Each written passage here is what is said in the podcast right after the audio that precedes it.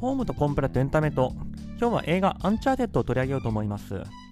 アンチャーテッドはもともとゲームが原作らしいんですけど私そっち一切やってないので、まあ、映画だけの話になるんですけど2022年公開の、えーと、ルーベン・フィライシャー監督による作品アクション映画ですね。主演はスパイダーマンで有名なトム・ホランドでしてえーと、ストーリーとしましては、まあ、トレジャーハンターの青年が宝の地図をもとに財宝を探しに行くっていう、まあ、古き良きハリウッド映画的なストーリーといいますか、まあそういう内容でして、マーク・ウォルバーグが演じております、えーとまあ、年上のトレジャーハンターというか、兄貴分というか、まあそういう関係の、まあ、バディものっていう側面もあるかなって思います。まあ私の感想としては、まあ、80点満点中80点だなっていう映画で、その結構ストーリーは緩いところもあるんですけど、でもエンターテインメントはこれでいいんだよっていう、まあすっごい楽しい作品ですね。あの、来年というか今年の年末になって今年のトップ10に選ぶぞとかなんか10年後とかにあ昔あんな映画見たなとかそういう映画では一切ないと思うんですけどあの映画見て楽しい気分になりたいっていう時にもう間違いなくおすすめできる、まあ、分かりやすいエンターテインメント作品って感じですねさてまあこんな、まあ、作品なんですけどもも原作がもともと持ってるテイストではあると思うんですけど、まあ、こういうトレジャーハンティングものってなかなか難しいなって思うところが、まあ、私やっぱり金融機関で働いてて今の金融機関のコンプライアンスってマネーロンダリングに対する規制って結構うるさいんですねあの犯罪資金とか変なお金を受け取るなっていう規制が、まあ、マネーロンダリング対応なんですけどそういうところから考えてもトレジャーハンティングしてもそのお金どうするんだろうかっていうのはやっぱ気になるところがありましてまあもともとの内容が緩い映画なんでこれがどう、あれがどうって、そんな細かいところ突っ込んでもしょうがないところだと思いますので、まあ、ゆるく、あの、こういう問題あるよねっていう話を今回できたらなって思います。こういうトレジャーハンティングものの話をするときに多分最初にしなきゃいけないなと思いますのが、まあ、財宝の権利をどうやって得るのかっていう問題です。うんとなんか空想法律本とかにも書いてたような気はするんですけど、まあ、基本的にはあのまあ、どっかにしまってある隠されてるような財宝を見つけたとしてもその土地の権利を持ってない人はその財宝の権利も得られないわけですね日本法ですとなんか10%もらえるとかなまあいろいろあったりするんですけどまあ多分国によって法律が違うものの基本的には、まあ、その土地の持ち主がえーと、全部の権利を得て、まあ、もしかしたらそのお礼金的なやつが払われると、まあ、そういうルールになっているのが一般的だと思います。そうしないとあの自分自体ま勝手に掘り返されて宝が見つかったら持ってかれるっていうまあひどい状態になってしまうのでそれはそれでしょうがないと思うんですけどもちろんこの手のトレジャーハンターものの、えーと、映画ですか物語ですと主人公はまあ言っちゃうと泥棒なんで別に土地の権利がなくてもそのまま黙って持ち去ってしまうだけだとは思うんですけどただその後どうするかって問題ですよね。その見つけた財宝について、まあ、コレクションとして取っておきたい。これだったらもう普通にいくらでもトレジャーハンティング、まあ、もちろんあの泥棒なんでやれとは言わないけどあの物語の話の展開としては、まあ、別にいくらでも探してきてください。でいいと思うんですけどそれをお金に換えたいっていう場合特にこの映画「アンチャーテッド」は明らかにこの見つけた金銀財宝自体をコレクションとしてめでたいっていうんじゃなくて換金したいって思って集めてる人たちなんでどうやってお金に換えるのかっていう問題がすごく大きいと思うんですけどここでまさにそのマネーロンダリングだとかそういう規制の話になってくるんですね。で換金する場合、まあ、これも、まあ、私、仕事の関係でちょっと知っただけで、自分が直接見聞きしたわけじゃないんですけど、まあ、大きく2つ方法があるわけです。今回見つけたものは黄金だったので、まあ、すごい分かりやすいんですけど、えーと、その細工してある黄金のちょうど、まあ、昔の、えーとまあ、首輪とかブレスレットとか、まあ、そういうものの場合美術品として売るのかそれとももう溶かしちゃって、えーと、ただの金の塊貴金属として売るのかこの2つで大きく違ってくるわけです。でこの聞いた話によるともう美術品として価値があるようなあの黄金細工とかでも、まあ、足がつかないように溶かしてただ向けにしちゃうっていうのは結構よくある手らしいんですけどもちろんあの現実でそうされてることからも言えますようにあのただの貴金属として売ってしまう方がはるかに楽です。もう足がつきにくくなるので。美術品として売ろうとするとかなり厳しいなってなってくるのがえっ、ー、とまあ、これも2つぐらい問題があるのかなと思ってまして、誰に売るのかっていう問題ですね、まず。もちろんその盗品を買ってくれるコレクター、その美術品収集家がいるのかっていうと、これはいます。あのこれも実は私会ったことあるわけじゃないんですけど、あの捕まってる人がいる以上は絶対いるんだと思います。あの捕まってるってニュースはたまに出るので、じゃあ闇のコレクターは、そのどっかから盗んできたような、えー、と美術品を買ってくれるのかっていうと、まあ、確かに買ってくれるんですけど、ただ別に闇のコレクターだって、あの偽物が欲しいわけじゃないので、どうやってこれが本物か証明するっていう問題はもちろん出てくるわけです。その時にやっぱり、あの、トレジャーハンティングしてきたようなやつって、まあ買い叩かれちゃいますよね。いや、これは、あの、なんとか船長が残した財宝なんだって言ってきたところで、その、闇のコレクターだってそんなことを判断なんかできないんで、なので、結局のところは、貴金属として売るのと大して変わらない値段になっちゃうってことは全然あるのかなっていうふうに思いますね。あと、ついでに言うと、闇マーケットで売る、闇のオークションで売るっていう可能性があるかっていうと、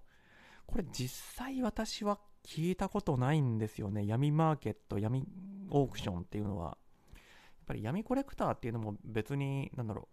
う、美術館とかがあってそこから盗んできたやつを買ったりする人っているわけですけど、そんな堂々としていい存在じゃないわけで、ですし、闇のコレクター同士でお互いにあの秘密を守り合ってくれるかっていうと、いや1人捕まったら芋づるでしょうし、自分がそういう盗品とかコレクションしてるっていうのは知られたくないと思うので、あの闇オークション、闇あマーケットに参加するインセンティブがないんだろうっていうことは十分考えられますし、まあ、もちろんあの2016年、17年ぐらいに問題になったダークウェブとかシルクロードとかそういうところで変なものを売ってるって可能性は全然あるんですけどでも現実にあそこで売られてたのって、まあ、違法薬物ですとかうんとまあその非合法な、まあ、ポルノとかそういうものであって、うん、やっぱり美術品ってあの誰が売ってる誰が鑑定したっていうのが必要になってくるのでその誰が持ってたとしてもあのとりあえず覚醒剤が変えたらいいっていうようなものとは違ってくるわけですからやっぱりその財宝を見つけてきたとしても買ってくれるコネとそのこいつが持ってくるんだったら本物だろうっていう信用させる何か一押しがないとなかなか難しいのかなと。で、仮に、じゃあ、美術品としてるのを諦めたとして、貴金属で売るとした場合であっても、あのまあ、今回の話ですと、その金金が5000億とか6000億円あるって言ってるわけですね。まあ、字幕で言ってるだけなので、多分実際はドルだドルで言ってたんじゃないかなと思うんですけど、5000億円は、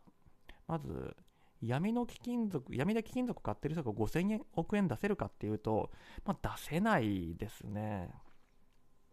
じゃあ小口であちこち持ってくとしても、その間じゃあ、その金属どこに保管しとくんだとか、誰がどうやって持ち込むんだとかなってくると、実際5000億円ってちょっと処理しきれないんじゃないのって気はしないでもないですね。うんままあ、マーク・ウォールバーグがすごいコネクションとか持ってて、その金の卸とかしてるところに買ってもらえるっていうんだったら全然いいと思うんですけど、そういうのがない普通の人が、あのその辺の貴金属業者とかに持ち込んで処理するのはちょっと5000億円は手に余るんじゃないかなっていう気がしますね。でもちろんその5000億円手に入れたとしても、その金融機関に持ち込むのは多分ちょっと今のマネロン規制の管理からすると、まあ、タックスヘイブンとか、あとまあ、この間挙げられてましたけど、スイスとかならいけんのかもしれないですけど、日本、アメリカとかではちょっともう、その全然バックグラウンドない人が5000億円持ち込む、5000億円の預金受け取るっていうのは、ちょっと厳しいんじゃないかな、止められちゃうんじゃないかなって気がしますね。とはいえ、所詮はこのトム・ホランドもマーク・ウォルバーグ演じる、まあ、主人公たちは、所詮泥棒なんで、別に裏でいくらでも汚いことをして金手に入れてくれればいいと思うんですけど、まあ、特にトム・ホランドなんか、あのまあ、物語の冒頭で出てくるんですけども、普通に泥棒ですからね、この人。うん。まあまあ、そういうふうにあの裏で処理できるんだったら処理してくれればいいし、あのまあ、基本、私、その法律とか出てくる世界の話をずっとしてるので、もう完全に闇で起きることについてはちょっと何とも言い難いっていう感じなところはあるんですけど、問題は、この映画で、まあ、争ってる相手、トム・ホランドととマーク・ウォールバーグとその財宝をめぐって争ってるやつ、インディ・ジョーンズとかだとそういうのってなんかナチの残党とか、あのガチの悪人だったりするんですけど、このアンチャーテッド映画版ですと、えっと、アントニオ・バンデラスが代表を務めてるんですけど、あの結構ちゃんとした財団っぽいんですよね。もう、そのスペインのメーカーの血を引く、そのまあ、代々のその富豪の一族で、でその自分たちの祖先が過去になくした財宝を探してるみたいなことで、えー、とこの宝探しをしてるんですけども表向きの団体が宝探しってそれまだ難しいなって気がして。先ほどのところでもちょっと申し上げたように財宝って基本的にはその土地の権利がないと権利を得られないわけですから例えばまっとうにやるとした場合もう宝見つけたとしてもあの先にその土地を買わなきゃいけないわけですね。まあ、こっそりその穴掘ってあ宝あるって確認してからこの土地買っていいですかって言いに行くとか、まあ、そういう手を使えばいいのかもしれないけど工事が必要だったりするとあのお前ら何の原理がでここ掘ってるんだって買う前に言われちゃうのを防ぐために先に買うとかなってくるともうまだ宝があるか分かってないのに掘るあるいは掘るし、えー、と買わなきゃいけないっていう事態も起きてしまいますしまあ、仮にこそっとここに宝があるって確認した後で土地買ってあたかもああ知らなかったけどこんなところに宝埋まってたんだみたいな一人芝居を打つとしてもそのそんな有名な団体財団がそんなことやったらいやお前知ってただろうって非難を浴びることになるんじゃないかとか考えていくとアントニオ・バンデラスはどうやって処理するつもりだったんだろうか。うん。とはいえまあまあさっきのコレクションとしたいのか還元したいのかっていうところにすると、まあ、このバンデラスはあの自分の祖先の、まあ、過去すごい名家だったことを鼻にかけてその子孫としてその財宝を取り戻さなきゃいけないんだみたいな使命感を持ってるみたいな風な描写もされていましたので、まあ、こそっと盗んできてこそっと自分ちのショーケースにも入れとくっていうそういう目的でやってる可能性もまさらなくはないんですけどそうなってくるとなんか逆に引っかかってくるのは割と最初の方のシーンで、まあ、宝の鍵がオークションに出てるので、えーと、その宝の鍵を手に入れようとそのトム・ホランドとマーク・ウォールバーグの最初のミッションが出てくるんですけどバンデラスは宝の鍵をオークションで競り落とそうとするんですね。それに対してトム・ホランドたちは、まあ、盗もうとすると。そこで、まあ、争いが起きるんですけど最終的に違法でやるつもりだったら競り落とす必要ないんじゃないの？って思って。その泥バンデラスが雇った泥棒とトム・ホランが雇った泥棒で勝ち合って戦うだったらともかくあのバンデラスがオークションで競り落とそうとしてるんだからあの泥棒は黙っとけみたいなそういう争いになっててん？最終的に違法でやってこっそりと財宝ポケットに入れるつもりだったら宝の鍵も正攻法で正攻法というか合法に手に入れる必要ないんじゃないかっていう気は、まあ、ちょっとしたんですけどまあまあただ波風を立てなくていいところでは波風立てないっていう方針なのかなと思いつつもその後なんか全然普通にトム・フランドたちのことを殺そうとするんですよねこのアンバンデラス一味は。だからやっぱり違法寄りでやるつもりなのかとかうーんってまああとちょっとネタバレになってしまうんですけど最終的にはもう宝の島はここだっていう風に見つけたバンデラスはあの兵隊連れて行くんですけどその兵隊が持ってるその機械というか設備がすごくてもう船を吊り下げてあの、まあ、ヘリから、まあ、チェーンを下に下ろしてそのチェーンで、えーと、宝宝船を捕まえてそのヘリの下を宝船がグワングワンって吊られてる状態でそのまま飛んでいこうとするわけですね。えその宝の船がある島からスペインバルセロナまでそれで帰るつもりなの？とか。あとそれはさすがにバレるだろうとか。まあまあ。うーんこっそりやるつもりだったのか。それとも隠れてやるつもりだったのかっていうのがすっごく、うん、曖昧だなっていうところとあとまあ隠れてやる場合もう一つ問題なのはそのちゃんとした財団でやってる場合、うん、このまあ人殺しもやってくれる悪い奴らの一味はバンデラスのポケットマネーで雇ってるのか財団からの予算が出てるのか。財団の予算で出してるとしたらこの人たちは表向きは何をする人として雇われてるんだろうかっていうふうにも思いますしだってもちろん財団であの決算報告とかするときにあの宝の鍵を盗む時に気に入らないやつをぶちのめすために雇われたボディーガードとは言えないじゃないですか。何かしら表の向きの理由を出してるんじゃないかって思うんですけどうーんやっぱり裏で全部やってるのかなとかうんその辺はちょっと釈然としないところが残りますねというわけでまあアンチャーテッドまあまあ、あの中身としてはいろいろと揚げ足取るようなこともいっぱい言ったんですけど、冒頭で申し上げました通り、映画としてもめちゃくちゃ面白いですね。まあ、多分2も作ると思うので期待するところが大きいんですけど、まあ、しょうもないツッコミ、まだその2としては、途中、まあ、バルセロナの街中をトム・ホランドが走って、あの敵というか、まあ、関係する人を追いかけるっていうところがあるんですけど、スパイダーウェブで捕まえたらってつい思っちゃいましたね、やっぱり。うん。はい。まあ、それはさておき、あと、まあ、トム・ホランドファンの方としては、まあ、彼、もともとそうなのか、今回のためになのか分からないですけど、すっごいいい体してて、もうそれを踏んだり見せてくれるので、そういうところでも、あの、喜ぶファンの方はいらっしゃるんじゃないかなっていう映画でしたね。はい。あ、なんかしょうもないこと言っちゃったな。はい。まあ、いずれにしても、はい。あの、今回もお聴きいただいてどうもありがとうございます。それでは。